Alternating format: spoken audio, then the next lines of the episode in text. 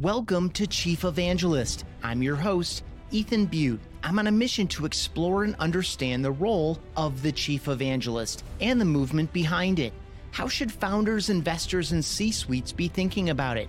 How does it benefit the company? Which companies and markets need evangelism most? What does the work involve? What does success look like? And who's a good fit as a chief evangelist? That's what we're exploring at chiefevangelist.com and in conversations like this one, which is brought to you by Ringmaster Conversational Marketing and their evangelist powered podcasting package. Learn more at ringmaster.com. Today, we're learning from the chief evangelist at Lucid Software, creators of the visual collaboration suite of Lucidchart, Lucid Spark, and Lucidscale. He's an advocate of Agile and a certified Scrum Master. He spent years with companies like Citigroup and Accenture. The themes throughout collaboration, facilitation, teamwork, and culture. Bryan Stallings, welcome to Chief Evangelist. Ethan, thank you for having me. It's exciting to be here, and I'm really looking forward to our conversation and the things we're going to get up to. Yeah, me too. Uh, and I just want to share before we get going and before I ask you the standard opener, one of my very favorite pieces of content I created and I still use in most of my decks, I created in Lucidchart. Uh, so uh, it, it's it's what happens when we get a human being's attention and how do we drive that to trust, primarily in a digital environment. So there's this huge map of if thens and it's mm. like colorful it's pretty it makes sense to people i can walk through it's fantastic. So standard opener. In your view bryan what is the most important job of a chief evangelist? Well um, having watched your podcast i knew you were going to ask this question and i thought about this a bit ethan. And really i think the most important job of a chief evangelist is to believe really to believe in the value proposition in the impact that you know is possible. And for me that belief comes from empathy having felt it having experienced it knowing what it's like intimately not to have the solutions that we're trying to build for our customers. And it really creates a deep awareness that that i want to help change for others like like i experienced that same change. So i think it's that belief and that knowing that you have to share it and help. And i think that's the job yeah, it's really good. I think um, it brings it has that emotional component that brings people along. Um, what I heard also in your response, there was a little bit of that I am you, or I have been in your seat, or I have been in your shoes. This idea that um, it's not a manufactured empathy either. Um, so it's this real, it's a real thing, and so it's more sincere and easier and natural to convey. Right. It. Um, I think it comes from that the heart really because not only do I get to talk about the solution, but I get to work with our product teams and influence how it gets built so that we can solve those challenges that I've seen out in the field. Love it. I love that you're involved in products. So we're definitely going to get there, but I'd love for you to start a little bit higher level. Sure. Share with folks, like, talk about Lucid a bit, the company, the state of the market, um, how old are we in this this uh, segment of the market or this market in general? I guess categories is language that we would use around like online visual collaboration. Just give a high level view of like what's Lucid about and what's the state of the markets leading into this idea that evangelism is useful and necessary here. So Lucid's about 11 years old and we're the leader and I think category creator really in this space that you mentioned, visual collaboration right? We help teams to see and build the future. We help teams get an idea, see that idea, and bring that idea to reality. And um, so in that time, we've grown. We have about 60 million users across the globe. And you named our three products, right? Lucidchart, it's an intelligent diagramming solution. And you described an excellent use case for how you might use it. Lucidspark, which is a collaborative whiteboard solution, but much more than that um, that really helps teams to come together, collaborate, and enjoy their work together. And Lucidscale, which helps us to visualize cloud solutions, cloud applications, and their implementations. So we help those teams to um, clarify what's complex and collaborate visually, no, no matter where they're located around the world. And I've been there about two years. Okay. Um, and so, what, I mean, I am kind of asking you to, to walk out the obvious, but like what's new about being able to do this digitally and collaboratively that makes evangelism necessary? Yeah. Uh, so I think a lot of people got acquainted with some very basic applications during COVID, for example. So yes, I can see people and I can share something on the screen. Maybe we can add some sticky notes to it. But the solutions that we're creating go far beyond that. And really, we think that this is the future of work. You know, being old enough as I am, I, I remember how much we used to collaborate just with text on paper. That was like light years ahead of what we used to do prior to that, right? and and now we're making that other leap far beyond that where we can really come together in in in collective and and intelligent ways saving ourselves so much time in order to share ideas come together make a decision um, have alignment around the idea uh, there's so much power that's possible. Yeah so um for you why do you think because you i am where i am in my head and the reason i'm struggling to get it out is like I've got a few ideas that are intersecting here. One of them is this idea of 60 million users around the globe. You don't get to 60 million users around the globe without some degree of um, contagion i think the language we're using for it is product led growth this idea of you know any collaborative software is better when there are five people than when there are two you know in a group um, so so it's got this kind of uh, I hate the term, but it's got like a virality or a product led aspect to getting because you don't hand sell 60 million seats. Um, and, and, I assume you're not selling them in blocks of a million, although I'm sure you have some very, very large accounts.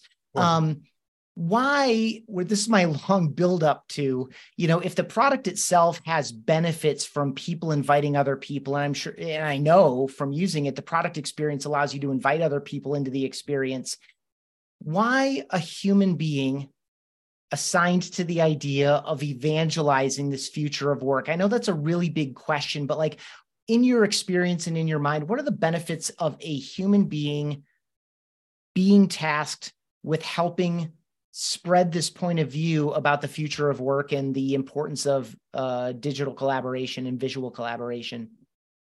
Well, I think what what I bring in the conversation that I have with customers for example, is is creative application, right? We find that customers love and invite others into the product, but they may not really understand the extent to which they can apply the product. For example, we were you mentioned agile. There are customers who might understand that well we can get everybody together and do a quarterly planning and then they may not come back to the product until the next quarter. But when I start to talk to them and tell them stories and show them examples, I was a user long before I came to Lucid they start to say, oh my goodness, we could use this in so many ways we hadn't considered. And it becomes a daily thing that they're using after that. And you really can't convey that except through storytelling and demonstration and examples. And then it becomes viral, right, for folks. Yeah, I love that you've already forecasted where we'll go in a couple of minutes, which is this um, you've talked about working internally. You've also talked about collecting and supporting customer stories. I can absolutely empathize with what you shared there. Like, so in our space, video messaging at BombBomb, um, you know, a lot of folks come to it. A lot of it's being bought and sold, and a lot of virality around it is around sales applications, specifically prospecting. But it's literally the tip of the iceberg. Any message people are sending may include a video message, and it might really benefit from it. But to your point, they've come to it in a particular way and they view it in a particular way and there are lots of means of broadening people's perspectives so that we can uh, generate buy-in generate some excitement and get them to change their behavior you've mentioned two things that tee up kind of what i would love to hear about which is you said you've been there for about two years and that you were a customer or a user before you joined the company talk a little bit about that how did they find them or sorry, how did you find them or how did they find you? Uh, and is this the first evangelist role in the organization? Like what what what what were you and they trying to solve by putting you in this position? Mm. Yeah, good question. It is an interesting story how I came to the company. Right. Uh, so help pull that out of me. Um, so I was a user of visual collaboration tools beforehand, and um, I had used all of the competitors, and I hadn't really heard of anything other than Lucidchart. But I was mostly using the Canvas products as a consultant, um, and um, there was a need that I saw in the product that didn't exist in any of the products. And I didn't have any real connection with any of the executives who could help make that product a feature. Um, except I had this LinkedIn connection to Dave Grow, who he's now the CEO of Lucid. He was the COO at the time. I didn't know him personally, but I had seen a message from him about how great it was as an executive to have uh, to work in an industry where it could have a non-negotiable like baseball practice with his son on Thursdays at 3:30. It just seemed like the kind of message that should be elevated by somebody whose mission it has been to to bring humanity back to the workplace. That's really what I've seen as my personal mission. So I just championed his message and said something to elevate it uh, on LinkedIn. And next thing you know, he had contacted me. And um, a few months later, I saw that contact say, I just, I'm happy to announce this new product, Lucidspark. And so I was like, what's Lucidspark? so that was really my first introduction to the product. And so I sent him a feature suggestion through LinkedIn. And he contacted me and said, let's talk about it, which turned into an interview. And then that was full court press until I was inside as an employee. And you asked, you know, was that really the first evangelist? I think Dave still is an evangelist. I think my colleagues are evangelizing, but I think I'm the first person who's ever had that title, right? And my my passion is to try to turn other employees into evangelists as well. Love it. I want to talk a little bit about that tactically, but first, I would love for you because it's a shared value, although you're more focused and explicit about it than I've been. I think it's just something I, I appreciate about the way you expressed it that I could relate to, which is bringing humanity back to the workplace. Let's, I, I know it's a little bit off course, but I think it's because it's so important to you believing and helping others believe. I think this is fundamental to your personal mission. It's probably part of what brought you into Lucid. Just talk about that at a high level. Like you and I are both, you know, decades into our career. What have you seen over the past couple few decades that brought this top of mind for you such that you would declare it as kind of a personal mission? Like where were we?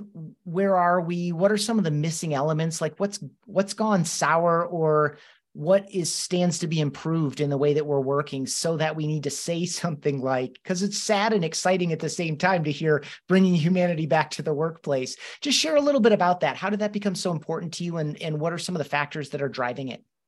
Well it became a big passion for me when i learned about agile agile software development right and, and i learned about it in 2003 and i was working in an organization where we dramatically changed the way we worked when we brought in um, empowered teams, teams that had something to say about the way that they worked, um, and where we focused on building those teams that could really take ownership of their work, make decisions together. And as leaders, we started getting out of the way of the teams and focusing on removing impediments that were in the way of the teams. So that became a passion for me because, you know, as a guy in projects for all those times in places like Citibank, it was just heartbreaking to work the way we had in the past, to give your weekends up, to give your evenings, and then find that little value resulted in the end, right? So that's that's where that started. And I found that when I could help clients transform and and do better, work better, that their lives became better, right? If your job is better every day, you go home and you love your family easier, you kick the dog less, you have fewer heart attacks and divorces and like look at all the good that we can do if we can make work better. So that's been my focus all these years. So good. I really appreciate it. Now it makes me understand how well you connected with that post about being at uh, a son's baseball game um, okay so you two connect you have this conversation uh, you're being drawn into the organization um, what was the concept of the role at the time? Was it always chief evangelist or was it something else that you wound up naming chief evangelist? Like how did like well, talk about the title and the role and how that formed from the initial conversation. Yes. Okay. So um in that meeting was the chief marketing officer as well. And um and the thing that he said to me that got me addicted about the idea of coming to Lucid was he said something like, you know, all this stuff that you've been doing as a consultant for all these years, working with executives to help transform their organizations. You've been doing that at a very high daily rate that only certain organizations can afford. We want you to come here and we want you to give away all that good stuff for free. Um, and, and as somebody who's trying to change the world for the better, an invitation to come in and have a platform to do thought leadership and to work with organizations. I mean, our products are amazing, but in reality, people need skills and competencies to collaborate with others in addition to the products. And that's where my sweet spot is. So I can help you learn about facilitation. And if I can work with, you know, such a great team as we have to really, you know, expand that message so that everybody could receive it, that's that's a change that I was down for. So yeah, from day one, it was come in, be be that evangelist, and um, it was really my first job in a marketing team, Ethan. And so I'm still learning a ton. And as long as I'm learning a ton, I'm loving my work. Awesome. That tees up this idea. I would love to kind of get into at least a little bit of depth on what success looks like. You already conveyed that you're structured inside marketing. How closely do you work with marketing? You mentioned that um, you know you're working a bit with product development or uh, you know product owners and managers probably. Um, to, to maybe guide or provide feedback or insights from the market back into the organization. So, I guess to turn that into a question and give you a little bit of direction instead of 10 things to talk about, um, talk about how uh, structure how are you structured in the marketing team and how are you tasked? Do you get to generate a lot of your own work? Is it kind of a co-collaboration? Are you honoring part of a broader marketing strategy? Just talk about the marketing piece a little bit. Um, i mean you need to sit in the organization a little bit but are you just there kind of for the sake of payroll and the the org chart and you're a free agent or or are you tied into marketing at some level?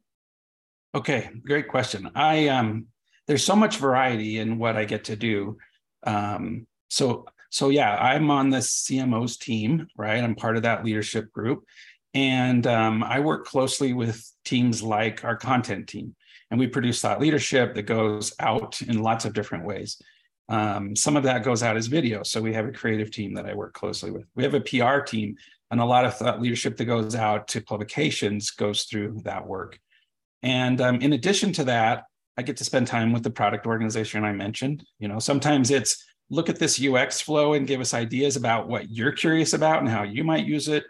Or sometimes it's how does this work out in the world? We've never been in the shoes of the users, but you have.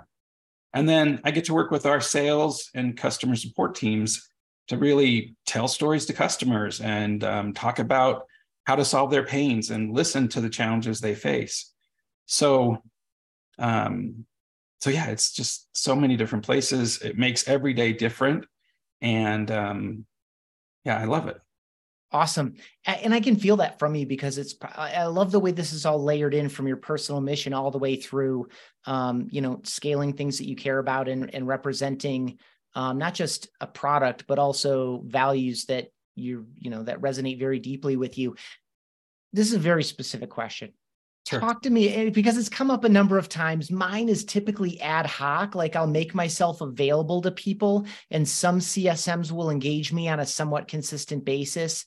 Others I never hear from. Same thing with salespeople. Some will, you know, ask me casually for thoughts, feedback, strategy, approach. Others will directly connect me to customers, and a couple of them really don't do that.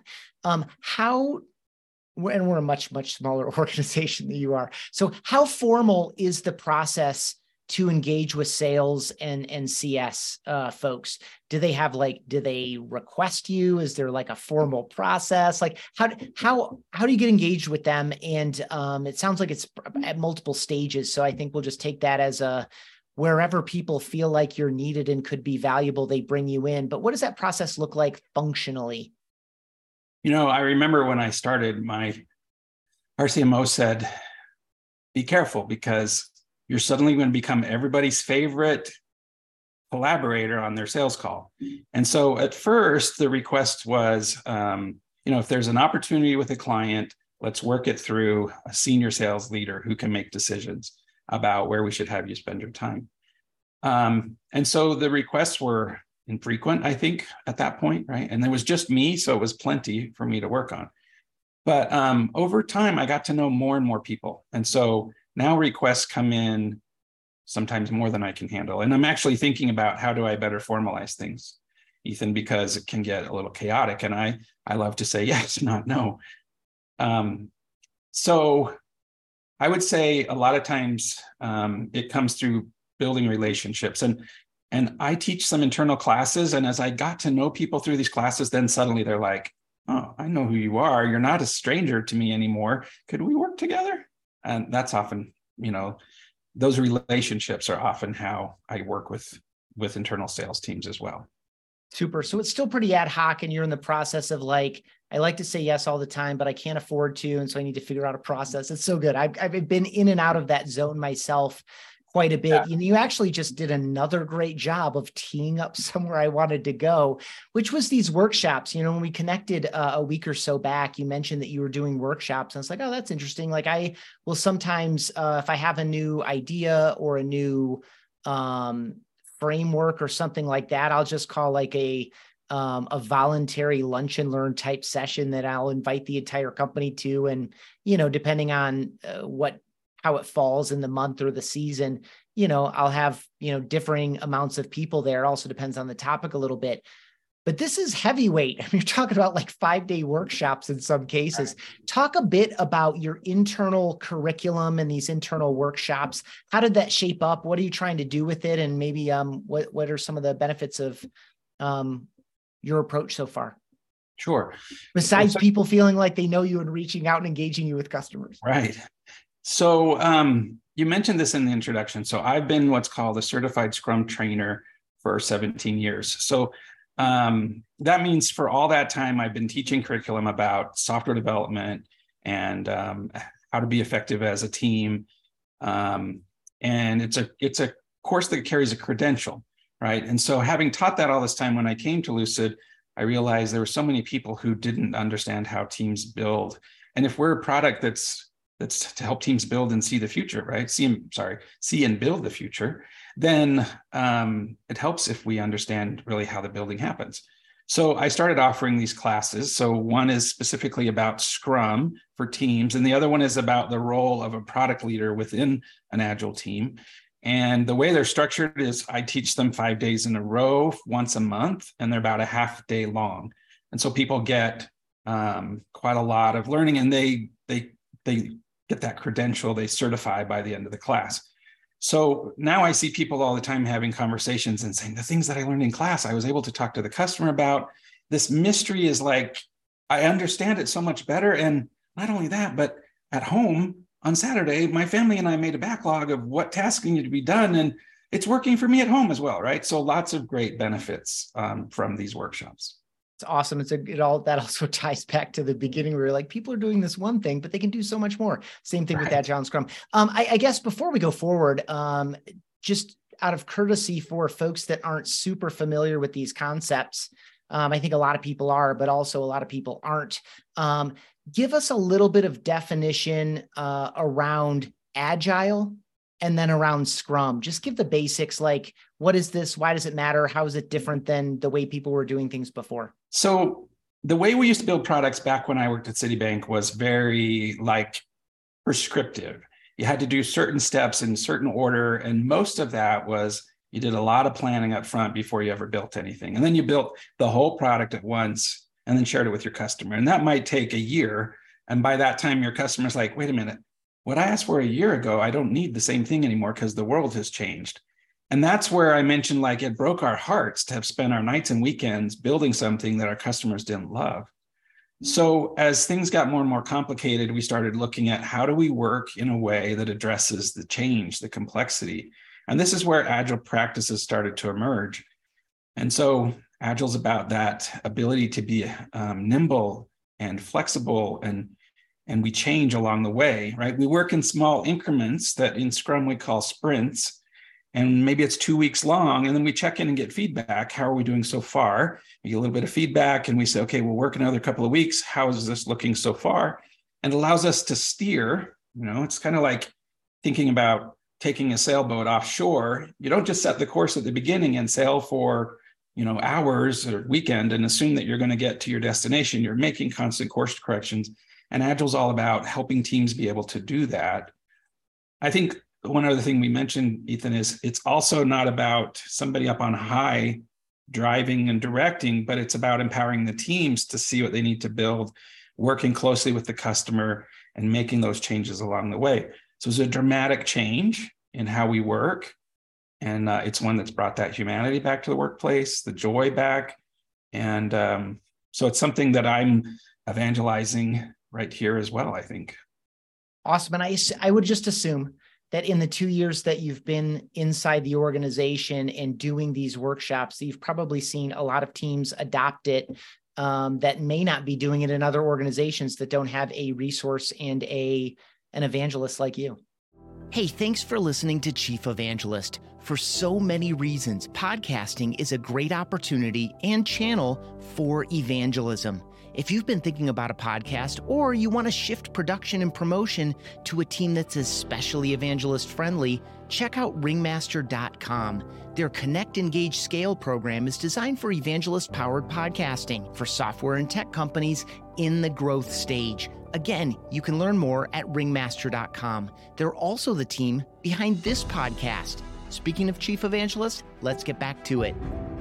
You know, that's it's a really great observation. So Lucid software teams have been doing agile before I joined, but all these other parts of the organization wanted to start learning how to do it, right? So I have more than 50% of my participants have been from sales or the revenue side of the organization. And I'm hearing things like, oh, our CS team is now using sprints in order to organize our work, or marketing teams are trying this out, or even our talent acquisition team has gone crazy and, and they're doing things with Agile.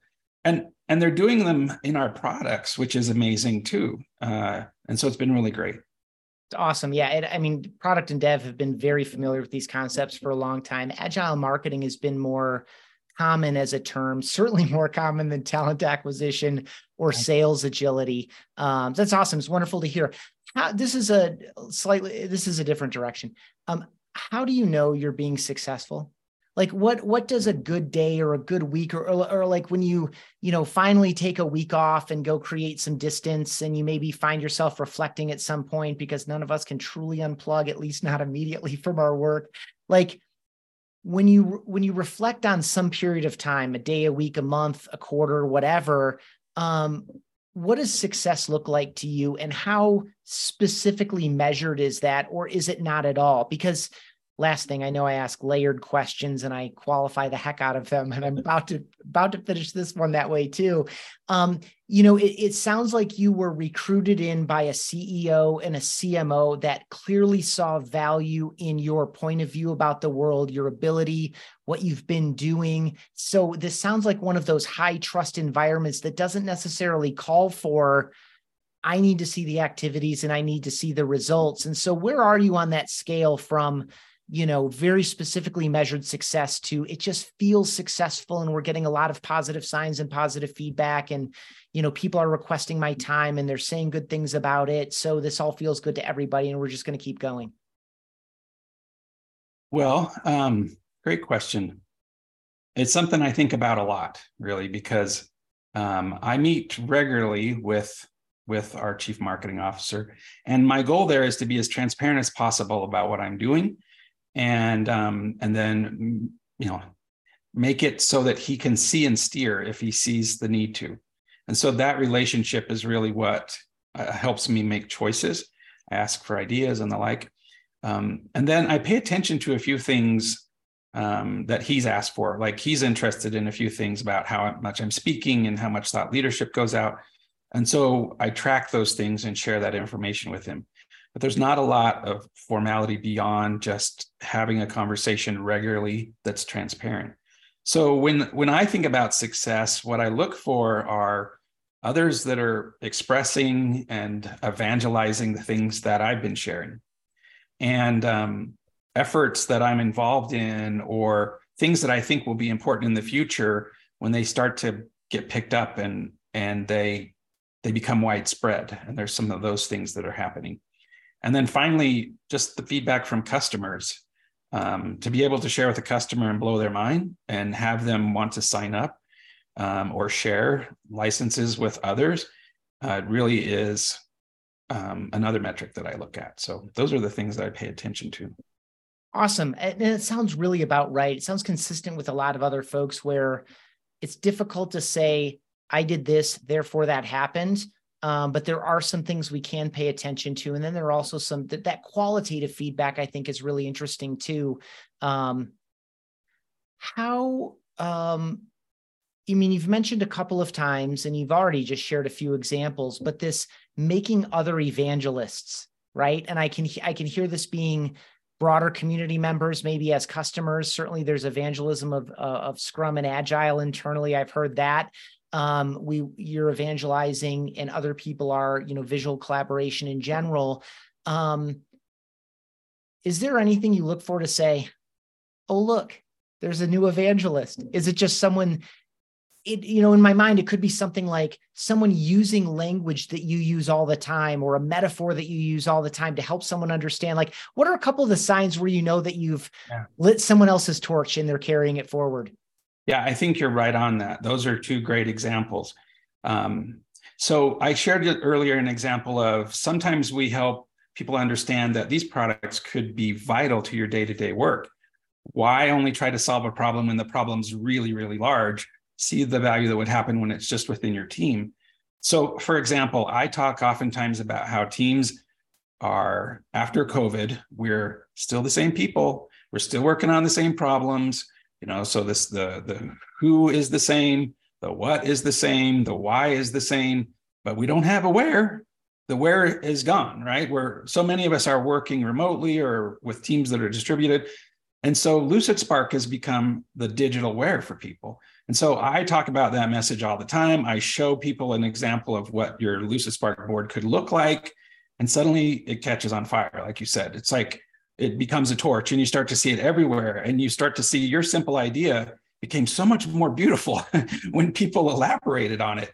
And so that's an example of um, when you've got an idea and you say, this is something people should pay attention to, and then it pops up everywhere really good so uh, this this category you know you're 11 years in as an organization um, and i would say we're similar uh, our company was legally founded in 06 before the iphone existed so the idea of video email in 2006 wow. was absolutely forward looking and the market has come around a little bit we have a lot more competitors uh, than we did. A lot of them are very, very well funded. There are hundreds of millions of dollars that have come into the video messaging space um, there are a few blocks to keeping it moving forward. And so I guess that's my question for you is as you think about all of the work that you're doing, the future orientation, some of the thought leadership that you're doing as you're trying to advance the category as a leader, what are a couple of the impediments or blocks in the way of Lucid's view of the world and your view of the way people should should work better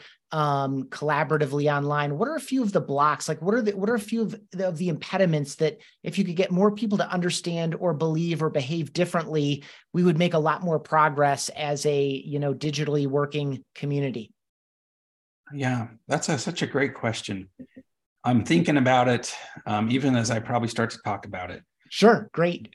Yeah, one thing is, uh, you know, we're just not used to the way that we need to work in the future. For example, being really good at choosing when we're going to meet and when we can work asynchronously is a thing that we're all trying to figure out. Some people have really leapt ahead and they become really great at defining what's a successful way to mix the two. And others are still stuck in meeting hell, really. I mean, meeting all the time, all day long, and they don't get a moment to work. So there are things like that that tools like Lucid um, Spark and Lucidchart allow you to do that you just don't have a lot of experience with. And so it's the stories that we start to tell, it's the examples that we start to show that help people say, oh, let's try that out. Right. So, but that's change. That's change, and change is hard for us as people, and it takes time. Um, and so we're making progress little by little. That's the first part that I'm thinking about your question. Yeah, that's great. I mean, this idea of when to be, I mean, this is it. I mean, I think all of us, especially people that are kind of plugged in, spending time on LinkedIn, investing in themselves through podcasts and other content, book reading, you know, reading leading journals and things like that. Um, you know, we all know the pieces that are on the table, but I think one of the roles that we can play as evangelists is one that you just walked out there, as simple as it's hard to know when to when to work synchronously and when to work asynchronously because there are benefits to to both and they both have different strengths and weaknesses. And just because we've had this ratio of synchronous to asynchronous throughout our careers and it's just baked into our rhythm and our expectations and our norms and we take it for granted if we can create a little bit of, bit of belief about being reflective before we schedule that meeting and put it on eight people's calendar um, that kind of thing it's it's really good. I that's a that's a fantastic response I don't expect that you expected to be a chief evangelist. I bet five years ago you weren't like, I know what I'm going to do. Oh. I'm going to be a chief evangelist. And you've obviously been um, exposed to and uh, obviously actively participating in what it can be. And you're doing it alongside a couple of leaders that had a vision for it. And so, with that, I'd love to know any thoughts you have for other executives or leaders or founders who are doing, let's just generically bucket as innovative work, doing something that is, you know, uniquely new that may lend itself to evangelism. How should other leaders and executives perhaps be thinking about um, when or whether or even who with regard to evangelism? Mm. Well, it's an interesting question um, because I feel like once I understood the role, I realized I'd been evangelizing, um, you know, for the last 17 years. So um, finding something that people didn't have that would make their lives and their work so much better, and then introducing it to them and helping them through the change curve till they could really own it. Um, and then when I realized that, I thought, okay, well, I can talk about visual collaboration. I can talk about team collaboration. I can talk about all of these things that are part of what, what I do now. And it feels so connected to what I used to do. And so, what you're asking, like, what technologies? I think AI is a big thing that we're trying to figure out that we see people evangelizing. Um, I think things like virtual reality, we're still trying to figure out. Um, you know, um, I'm still trying to learn about blockchain. And so I talk to people about how these new technologies are coming and sometimes I do that kind of evangelism as well, right? Having worked in technology organizations for almost two decades, people will ask me, well, what is digital transformation? What is agile transformation? What is cloud migration? And I've had opportunities to evangelize those topics internally because oftentimes those are the those are the um, engines that drive the adoption of new technologies. And so you want your organization to understand them and see how they're a part of our customers' lives and maybe they've never lived out there in technology organizations. So that's another area that I do evangelism about. So I follow evangelists for that same reason. Yeah, really good. I mean, what you made me think about, especially with the examples that you listed off there, um, I, I think, and I'll ask for your experience on this too. I feel like I've experienced some degree of credibility and authority around those emergent fields, but I've also experienced a lot of what feels like BS or hype or like I'm not so sure that this person's motivations or even that their understanding are how they're presented to be. Like it feels like early stage stuff is ripe for um, potential manipulation. I think we're all looking, for, and by that I just mean people steering the conversation in a self-serving, perhaps not fully um, mutually beneficial direction. I think when we sense someone with a degree of credibility or authority we maybe assign them an evangelist role in our minds without necessarily calling them that. Yeah. Uh, what comes to mind as you talk about that is the first time I heard anybody talk about the metaverse. And I was like, somebody's setting themselves up for a future business here. Um, but you know, people thought that probably when they first heard about the internet. so it's hard to know what the future will bring. I just am a curious person, I think. And so I try to take in what I can and understand it and and try to help simplify that for others. Love it. I mean, that's that's another essence of evangelism. Take what you're learning out of pure natural curiosity and simplify it so other people can understand. Really well done. Um, advice for other people who find yourself or want to put themselves in a situation that you were in a couple of years ago. Uh, someone that's like, I, I haven't done evangelism work, or I perhaps even not that evangelism is marketing, but you know, a lot of the I am and you are, and a lot of the other folks that have been on the show are positioned adjacent to or even within marketing. I report to a CMO as well. Um, for someone that hasn't done the, this nature of work, but are really equipped and prepared, and and they have the experience and expertise and passion and curiosity to be doing it. Like, what have you learned over the past couple of years that you would share with someone that has approached you in one of these two ways? Hey, I just got approached and someone wants me to become their evangelist for this thing. Or um gosh i feel like i could be a really good evangelist. Like what are some what are some things you would share with them or perhaps even questions you would ask them to guide their thought or exploration of whether or not it fits for them? And so i think passion is a big thing. You mentioned that and curiosity. Um, so those are big pieces that we've already talked about for me, I think it's important to be able to live in the customer's shoes, whether that's because you've worked in that industry or you've had those roles like I have, or if it's just that you spend time out there with the customers and you hear them and you empathize with their situations and you try to enable their successes. And then I think you tell stories. Um, and I think we all probably study how to be better storytellers in this role because it's the unique way to really get across the emotion and the reality of what's happening um, and how we might need to consider solving it. Uh, and then it, it comes down to winning hearts and minds, I think. I think some of the best evangelists that, that I've seen or that I work with are the ones that do that torch igniting, right? Through their conversation and their obvious support, empathy, um, camaraderie for the individuals that are trying to support. It's like you care about what we're trying to do here, and you're trying to make it better for us. I mean, that wins hearts and minds, I think, uh, and it just lights lights the place up. Like nobody does that for us, but you're here to do that for us. Yeah, I love it. it this is all subconscious and constant. We're all looking for this. And when we find it, we know it when we find it. Um, and I and I sensed it from you just as we started getting going on some of these themes and topics. Um, last question before my standard closing question, which I love, and I've learned so many different things about different people through it. Um, and I think you probably already know it's coming too.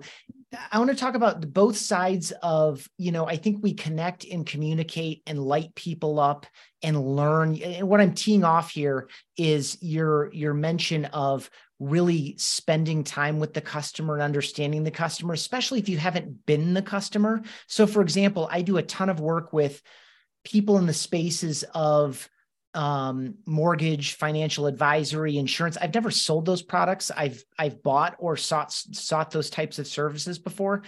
So I need to like immerse myself in their situation, not having been in their situation, so that I can prescribe and really discover, diagnose, and prescribe you know where and how video messages can can be beneficial for them.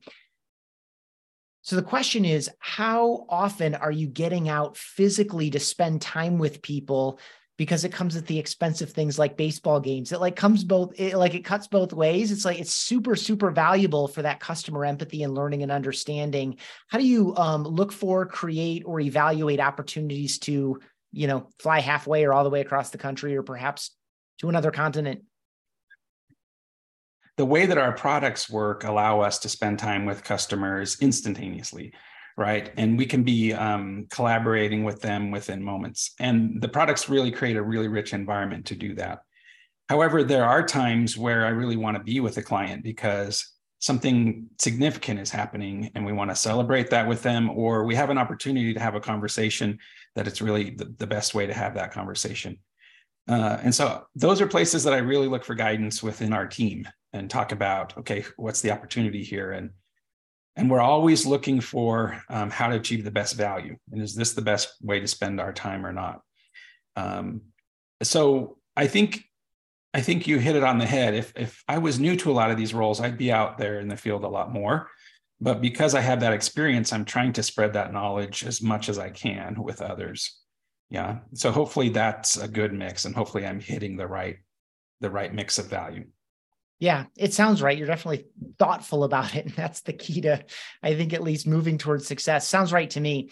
Um, before I let you go, I, this has been an absolute pleasure. I've enjoyed it very much. I appreciate your perspective. I'm so glad you found them and they found you because I do feel like you're in the right seat. Um, Thank you. What is something, Bryan, that you have found yourself or perhaps even been accused of by someone close to you of evangelizing in your own personal life? And let's maybe set agile agile and scrum to the side because that bleeds probably both into both but like what's something that you're really passionate about that you find yourself telling other people about this is a little bit of a personal story which i think okay is, right um, so i'm the father of four neurodivergent kids right my wife is a a family therapist. She works with autistic kids and and the like. I have two autistic kids. I have four kids that have ADHD.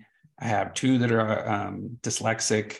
I have four kids total. So a lot of them have multiple challenges, and um, and so I write about that some.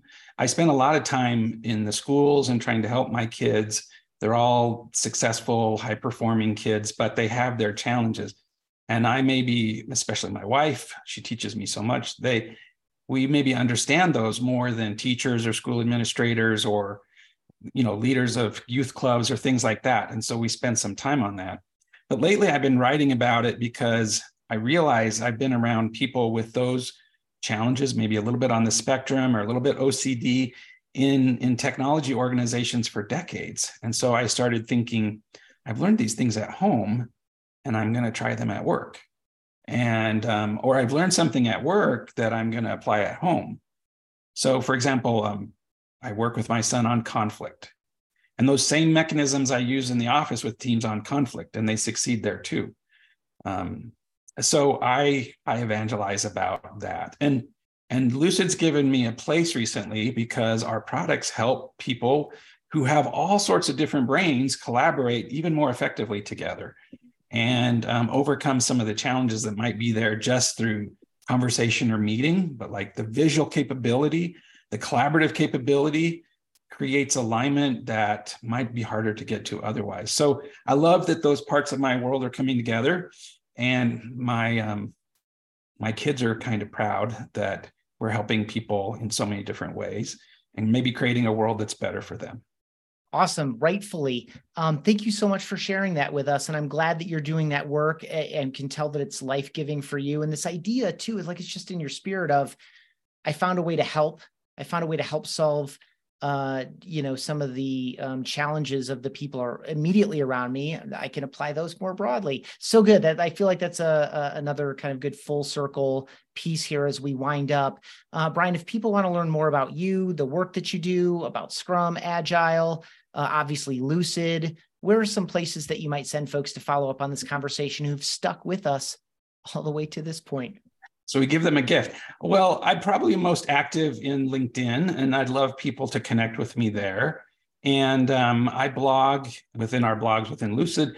And so that's a great place to check out as well. Awesome. Uh, what's the main website for the suite? Yeah, start with lucid.co. Cool. Um, we'll link that up in the uh, episode description. Of course, we uh, put all of these in YouTube as well. You can find those links. He is Bryan Stallings. Stallings exactly how it sounds. Bryan with a Y. I am uh-huh. Ethan Beute. Last name is B E U T E. Hit us both up on LinkedIn. Bryan, thank you so much for your time and continued success to you. Ethan, thank you for your time and for making a dent in the world who's trying to understand what is the role of a chief evangelist. Yeah, it, it like you, it, like it lit me up. People were asking me about it. I had some answers, but on all of them, and everyone has different answers, and that's kind of the fun and the challenge of all of it. So um, it was a joy to learn your story.